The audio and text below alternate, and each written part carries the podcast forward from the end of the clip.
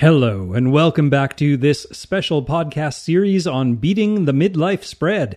In this series, which was originally offered as a live workshop, which is pretty obvious when you listen to it, Monica Reinagel and I are sharing our best research backed advice for fine tuning your nutrition, your fitness, and your lifestyle so that you can remain strong, healthy, and active through midlife and beyond. The resources and related materials that you'll hear us mention are available on the series webpage at weighless.life slash midlife. In the last episode, we focused on fitness and movement, diet and nutrition, and in this episode, we're turning our attention to sleep and stress. Here we go. So let's push forward and talk just a little bit about sleep because I know that people so often struggle with sleep as they get into into middle age. And this can definitely be a contributor to that midlife spread because when we're not when we're under rested we're not sleeping as well it can definitely increase our appetite. You are not imagining that. You are probably you probably feel subjectively hungrier. You don't necessarily need more food but you feel hungrier and you may be craving carbs and starches when you're not sleeping. So that's a problem your body also perceives lack of sleep as stress. It raises your stress hormone, your cortisol levels, and that's not helpful because cortisol's one of cortisol's jobs. one of the ways it tries to help you is by helping you store more fat. And then also when you're under chronically underrested because you're not sleeping as well, you got less energy for movement and that becomes kind of a downward spiral because of course when we're more active, we sleep better and then we have more energy for movement and that spiral can go both ways. So, you know, I'm always asking why? Why does sleep become more elusive with age? and some of it is definitely physiological. Our sleep rhythms, our brain rhythms do change as we age. That's one of those things we can't do a whole lot about. Some of it, though, is bad habits that we've gotten into. We're drinking too much booze before bed, does not help us sleep. We're drinking caffeine too late in the day. We're spending too much time on our screens. We're indulging in screen time that's highly stimulating or anxiety prov- provoking you know we're, we're nursing our, our various anxieties some of those bad habits you know have a huge effect on sleep so this is another one of our our theme for the evening there's some stuff we can't control but there's so much more than we can control and that's what we're going to focus on as far as sleep goes, and one of the greatest lessons I ever learned was actually from a, a fellow named Dr. Parsley, Dr. Kirk Parsley, who is a, a former Navy SEAL who became a, a sleep specialist. And hmm. he told us he changed my life when he said, in the middle of the night, when you wake up, if you wake up in the middle of the night, get rid of all the clocks in your in your bedroom. If you have your phone near the bed, don't touch it because the only thing you need to know is that it is not time to wake up. You don't need to know what time it is because that will just cause a lot of stress about not being asleep. And that stress about not being asleep will cause you to not sleep. And that just, it just cascades like that. So I always hear Dr. Parsley's voice in my head when I wake up and think, oh, I wonder what time it is. Like, it doesn't matter. It's not time to wake up. That's all I need to know. Put it out of your head and go back to sleep because that, that stress component, like Monica was talking about, it, the the cortisol is uh, is I mean it keeps us alive. It's an important hormone, but it can uh, it can wreak havoc on things if it's chronically elevated. And another way to kind of lower your stress about not sleeping is to realize that we we also may need a little bit less sleep as we get older. So mm. we don't have to freak out if we're not getting all 8 hours because we may function fine without it if we don't then, you know, compound it with the stress and keep ourselves up worrying about it. And you may actually be humans didn't don't actually have a biological pattern of going to bed and sleeping for eight hours. There's a lot of research that shows that the natural sleeper may be a lot more complex than that. So you know it's okay if your sleep pattern is different as long as it's working for you. Yeah. There's a great book um, by a guy i can't remember what it was called but he basically outlined all these um, chronotypes That was mm-hmm. very interesting about how we all have different kind of chronotypes. He assigns different animals and stuff to it, and it really made me feel much better about my weird, my weird, because I don't sleep eight hours straight through, like we've been told by pop culture that we need to do. Because I don't do that, I thought I was weird until I read this book. and like, oh, I'm just a dolphin. Okay. Yeah. yeah, I often have a little wakeful period in the middle of the night too. And the way I've solved that is I go to bed earlier. Mm. Then if I'm awake for that hour, I can I can read. I can do. I usually use do a breathing exercise or something, and then I'm not freaking out because like, well, I have to sleep. And then you know, by the time it's time to get up, I have actually gotten enough sleep. So there's a lot of ways around it. But yeah, um, consistency. That was that. That's a really good yes. point, Monica. Is being consistent, no matter how many hours you're getting. Consistency can actually make up for a lot of that lost sleep. Yeah. All right. So listen, guys, um, little interaction from you here before we step into our last little point and that is i want you to identify right now this is truth telling time mm-hmm. what is one thing that you know could do to improve your sleep, sleep quality that you're not doing type it in we're going to hold you accountable what could you do most of us have a couple of like well there's probably that i should stop doing like rock when you said if your phone's next to your bed i was like oh what is your phone doing next to your bed? if it is next to your bed, it better be in airplane mode. So, what what could you do? What do you know you could be doing that would probably improve your sleep quality or quantity? Oh, I saw Julie B said exercise more. That's a great one. There's a bit of a virtuous cycle that happens yeah. when we get more movement in our day. We sleep a little bit deeper, which gives us more energy in the next day to get a little more movement in our day, which helps us sleep yeah. better, which gives us more energy. It's that virtuous cycle. I I love that. Yep. Less screen time before bed. Yes. For absolutely. sure. For sure. And it's not just about the blue light. It's also about the stimulation that's, you know, we're watching these, these really upsetting Netflix, addictive Netflix things that get us all revved up emotionally too. Yeah, guided meditation for sure. We um, included uh, links to all of our favorite sleep and meditation apps in your resources. So if you've never tried any of those, yes, get to bed earlier. That is the key. Yeah, um, for virtuous cycles all the time, Debbie. There are, there are two things I keep my eyes out for. It's a virtuous cycle, something that feeds another habit and helps them both. And uh, and Monica actually calls that a, a, keystone, a keystone, a turnkey habit. Keystone habit, yeah. Keystone habit.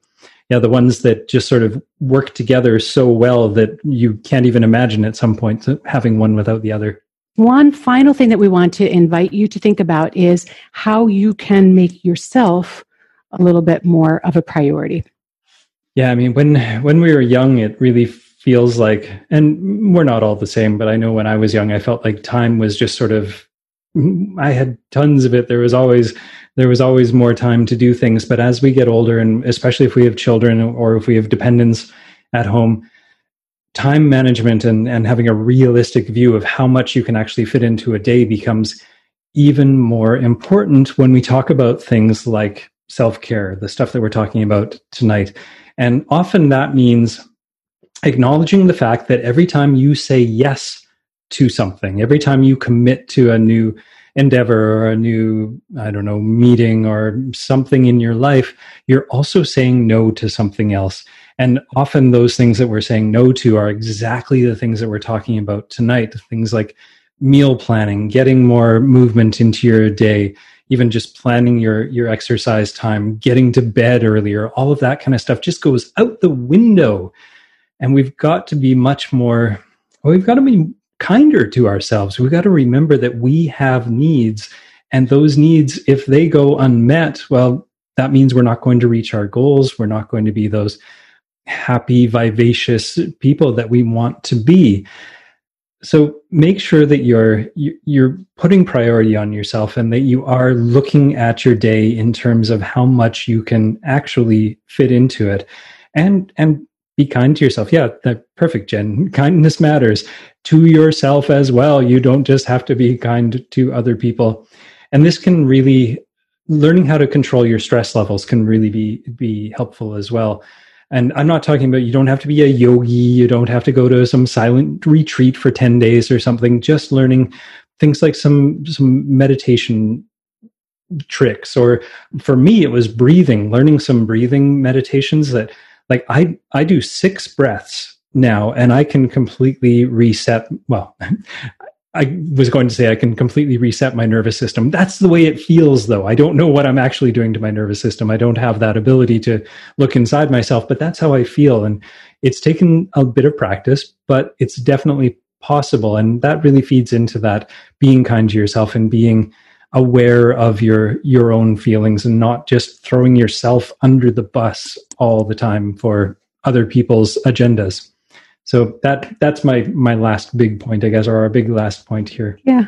Sometimes it, comes down to setting some boundaries and not trying to do everything that everybody asks us to do and wants us to do. And I bet you could think of a few things if you were if you're being honest, we say now, that um that you could actually say no to or offload or delegate that would allow you to make more time for yourself. And you know this is the time to to start ex- flexing that muscle. You know the people that are su- depending on you they'll survive they'll they'll grow some new muscles too. So and um, sometimes um, one of the keys to doing that is actually building a support system for yourself of people yeah. who are like-minded or involved in the same sort of activities or like us like this like community us. right here. Right. Yes that's one of the greatest things about our weight loss program is we do have this wonderful community that that supports each other and and does that. But you don't have to join weight loss to to do that. We had a a person call into the the Change Academy podcast and talk about how she joined uh, a powerlifting group yeah. online. Like it wasn't in person; it was just online, and they just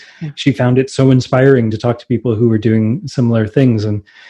And I, I know there's a few people chimed in when I was talking about the empty nest, and sometimes that empty nest, you lose your your yeah. become isolated, and that's not. Um, we know that that's not good for our mental health to be be in isolation. So, all right. So, I just want to say, I saw uh, when I asked you to identify one thing that you could do that would improve your sleep quality. I saw a lot of good ideas. So, no excuses. You know what you need to do. You've got your marching orders.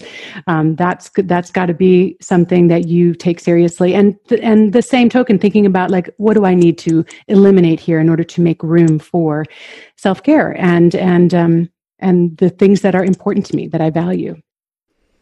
Okay, so we've almost reached the end of our series, but before we segue into the final Q&A episode, we want to invite you to pause the recording and take a few moments to think about how you might answer the questions we posed to the live audience during this workshop.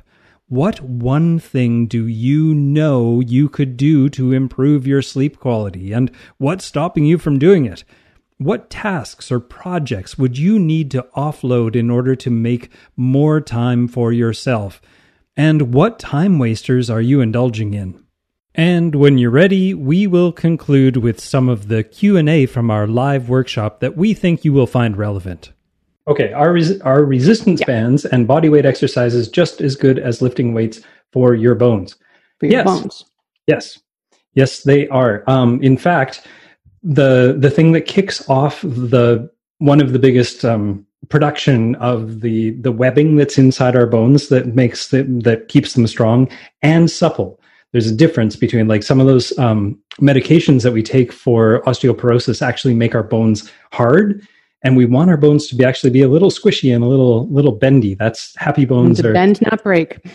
Exactly, and uh, one of the things that actually does that is the tugging. Like our muscles, like let's say we've got a bone, the muscle is attached here, the muscle is attached here. When that muscle is activated, it's actually pulling on the bone and giving it that that nice flexing, which kicks off the the production of those that webbing inside your your muscles. So it's not necessarily just weight bearing I mean, we talk about axial loading in terms of of uh, like putting like a big barbell, let's say, across your your back, or if you're carrying water buckets in an old timey farm and you're you're loading your entire axis. Sure, that that does help with um, keeping your bones nice and strong, but so does that tugging action that happens on each end of the bone when you're when you're flexing and when you're doing strength training. So the the weight bearing exercise walking for example is a wonderful weight bearing exercise. And then uh, and then doing the strength training whether you're using heavy super duper muscle man style weights or whether you're using resistance bands it's uh it really just has to do with uh, what what you're able and what you're capable and comfortable doing. All right let me give you a break brock and uh, answer stacy's question. She says she says she's losing she says she like sells seashells by the seashore. No, she's losing the the lose it app to track her calories, but when she enters exercise, it adds calories to the day. And while she's happy to eat more, she's confused. Should I eat more? Is that just wrecking the day?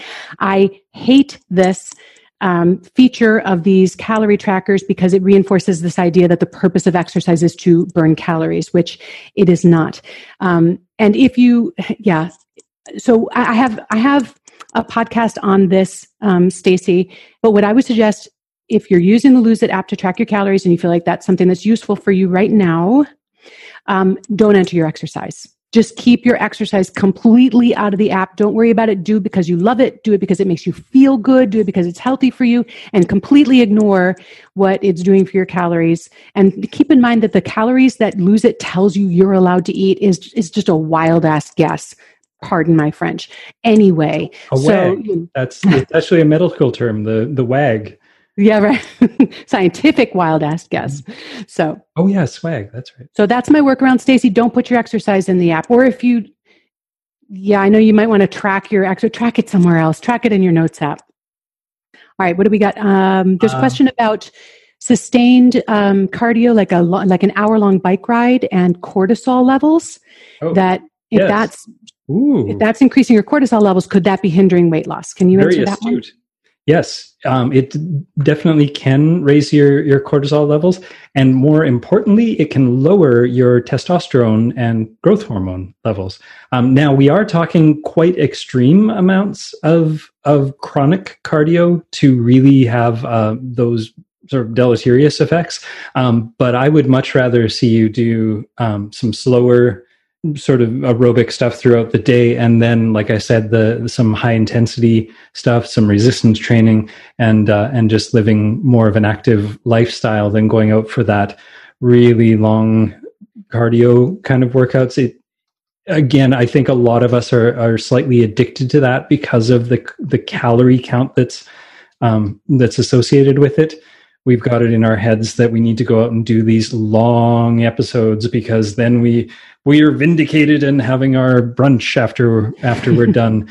And sorry, I, I don't mean to be making fun. We're all victims here. We've been sold a bum rap and we've got to the the quicker we can disassociate those things and actually do the activities that we enjoy in ways that we like rather than doing things because we we feel like Linda's yeah Linda's saying no she does it because she loves the way it feels. She likes to wear herself out. Um, so in that case you might be willing to take on a little cortisol to scratch that ish and I think it probably comes down to recovery. You know you, yeah. you want to make sure that you're that you're recovering adequately. That's going to be the because your body's producing cortisol all the time. Cortisol is not the problem. No cortisol is what keeps us alive. It's what wakes yeah. us up in the morning. If we don't have cortisol we're we're in trouble yeah, it's excessive, constant cortisol that that is exactly. the problem. So you can deal with a little cortisol.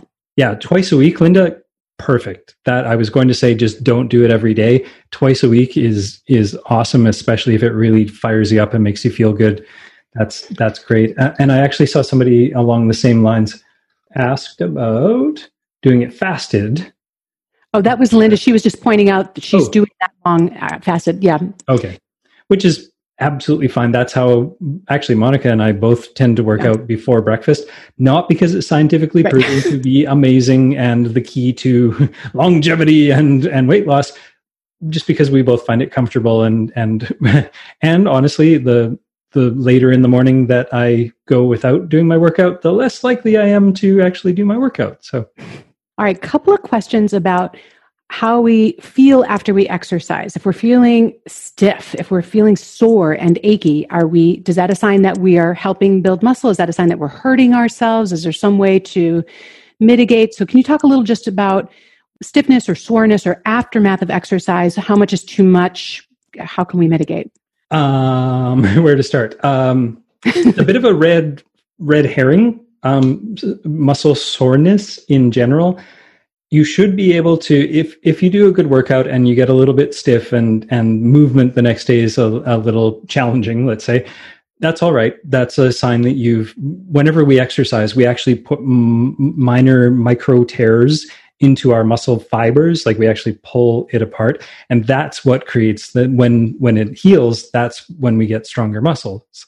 Um, so so yeah, that like Sigrid said, um, DOMS, delayed onset muscle soreness, is actually sometimes a sign that we have done a good workout, but it doesn't stay around for a long time. Like bodybuilders, for example, don't spend their entire lives in DOMS, even though they're still doing that. Our body does adjust and and sort of shift away from from that being a meaningful um, way to measure how if we got a good workout or not. But there's a difference between being a little bit sore and being so sore that you can't sit down on a chair or stand up from a chair or somebody comes along and touches your arm and you're like oh that's too much.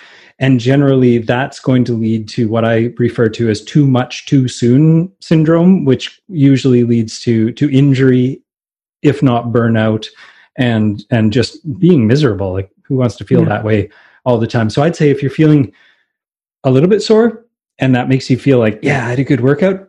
Awesome. That's that's good. If you're feeling super duper sore and it's and you can't go to the you can't do a workout for the next two or three days well that's not good because consistency is going to get you a lot farther than doing those really hard workouts once a week or once a month.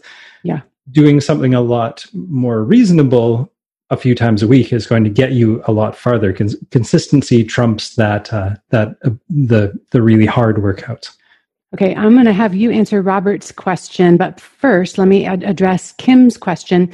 Yeah. Um, she says, I think I've put my metabolism into starvation mode. If I'm busy or don't have something that I'm looking forward to eating, I just don't eat. Okay, so that's not what starvation mode is. I just want to strike this term from the lexicon because there's so much misunderstanding. It's not helpful. Um, the only thing that we need to understand about so-called starvation mode, this is a true physiological feature. It's just almost never what we're talking about when it's invoked. Okay. And what that says is that, and it's also, well, I understand why they called it that.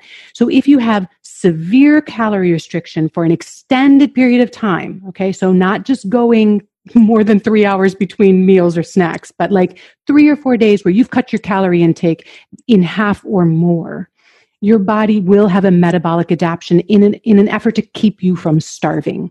We don't want that to happen. And that's why we try not to have such severe calorie restrictions so that we can keep our, that's what happened to those poor biggest loser people, mm. right? So that is starvation mode. It does not happen every three hours. It does not happen if you're not hungry. Um, and I think that not eating when you're not hungry is probably a pretty good strategy unless it's leading you to lose too much weight too quickly, in which case we need to take a look at that. But, um, or if you don't eat because you don't have something you're looking forward to, and then that means that you get super, super hungry and then make terrible choices a little bit later in the day, that's not helpful. But the actual act of being like, yeah, it's lunchtime, but I'm not hungry, that's okay to respect those signals. But that's not starvation mode. And that's not, even if you were in starvation mode, that's not what it would look like. It would actually look like the opposite. you'd be, you'd be really, really hungry because you're, yeah, Okay, and so um, Robert wants to know, and here's a softball for you, Brock. Is the 10,000 steps a day rule a marketing scheme? Um, I'm just laughing, Robert, because Brock, this is like, Brock, should, should we get your soapbox out? Weighlessers, would you like to answer for Brock? I wouldn't necessarily call it a scheme. it is a slogan. It was uh, actually in um, I think it was 1960 something in Japan, a fellow who came up with a, a device to count your steps. Um, it sounds really cool in in Japanese. To uh, ten thousand steps, I, I, wouldn't even attempt to to say it in, out of respect for everyone Japanese. Um, but yes, it is. It was just marketing. It was just a, a catchy way to to refer to this device. But one thing that I will give it is that it does, if you walk at a reasonable clip, doing 10,000 steps a day does get you to that sort of government mandated uh, 150 minutes of exercise per week. Um, so there's a little bit to it.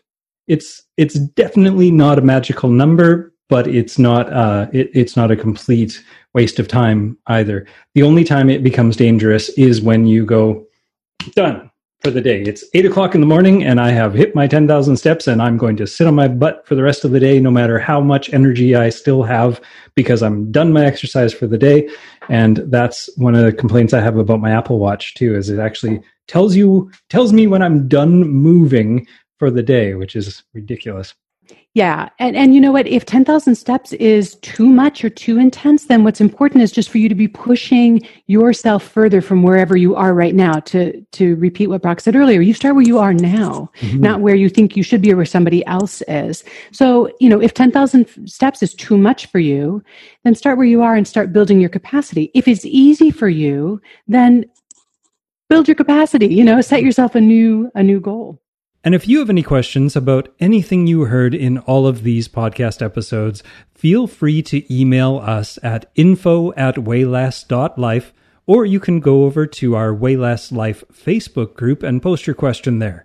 Now, we hope you've enjoyed this special podcast series on beating the midlife spread as much as Monica and I enjoyed putting it together for all of you. We also hope you'll continue to follow the Change Academy podcast for more of our strategies on creating positive and sustainable changes in your life. And of course, follow the Nutrition Diva and Upgraded Fitness podcasts for more on those topics. And you know what? If you'd like even more support in beating the midlife spread, consider joining us in the Weighless program, our year long group coaching program where we help you create the mindsets, the habits, and the lifestyle that lead to weighing less without dieting, no matter how old you are. You can learn more about joining our next group on our website at weighless.life. Thanks for listening.